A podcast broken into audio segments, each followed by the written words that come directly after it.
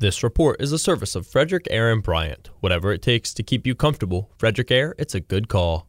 Now, from the News Radio 930 Auto Spa Express News Center, this is WFMD News.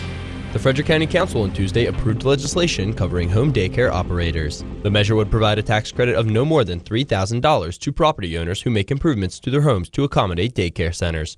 The vote was 5 to 2 with Councilmember Steve McKay and Mason Carter in opposition. Both said the $3,000 credit may not be enough to encourage more homeowners to make improvements to their homes to accommodate daycare centers. Councilwoman Renee Knapp sponsored the legislation and acknowledged it was not perfect. $3,000 is not going to finish your basement, but it's enough to uh, perhaps install a, a, bathroom. And this, and to be clear, this is a home. This bill deals with exclusively with home-based um, daycare businesses.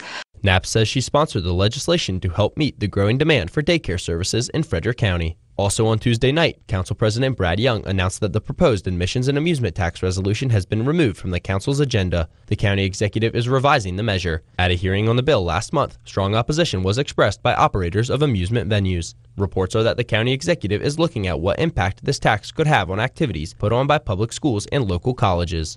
After a mild December, a large storm will spread accumulating snow this weekend in the Frederick area and its surrounding jurisdictions. That's according to the National Weather Service. Maryland State Highway Administration spokesman Charlie Gischlar says the snowstorm will cause some travel disruptions. You know, uh, they're still trying to find out what the storm's going to exactly do. It's right now it appears that it's going to be mostly rain on the eastern shore, and then of course that tricky I-95 line that's always tough to predict. And then the further west you go, in the colder and higher elevations, then you start to see the chance for measurable snow.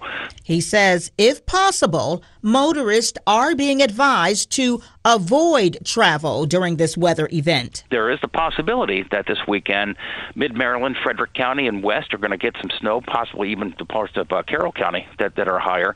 So you just need to be cognizant of it. We do understand that there are folks that need to be out there.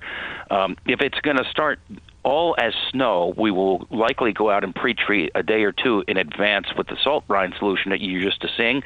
Loretta Gaines, Mid Maryland's Radio News Center, 930 WFMD. The Maryland State Fire Marshal is investigating a house fire early Tuesday morning in Washington County. After a preliminary investigation, it is believed that the fire was started accidentally after the improper discarding of smoking material on the front porch of the home. Just after 3:15 a.m., the Volunteer Fire Company of Halfway responded to the 1200 block of Wabash Avenue in Hagerstown for the fire. It took 42 firefighters 35 minutes to control the blaze. Four people occupied the home. They are being assisted by Red Cross. The estimated value lost is around $75,000. I'm Braden Wynell on Mid Maryland's Radio News Center, 930 WFMD.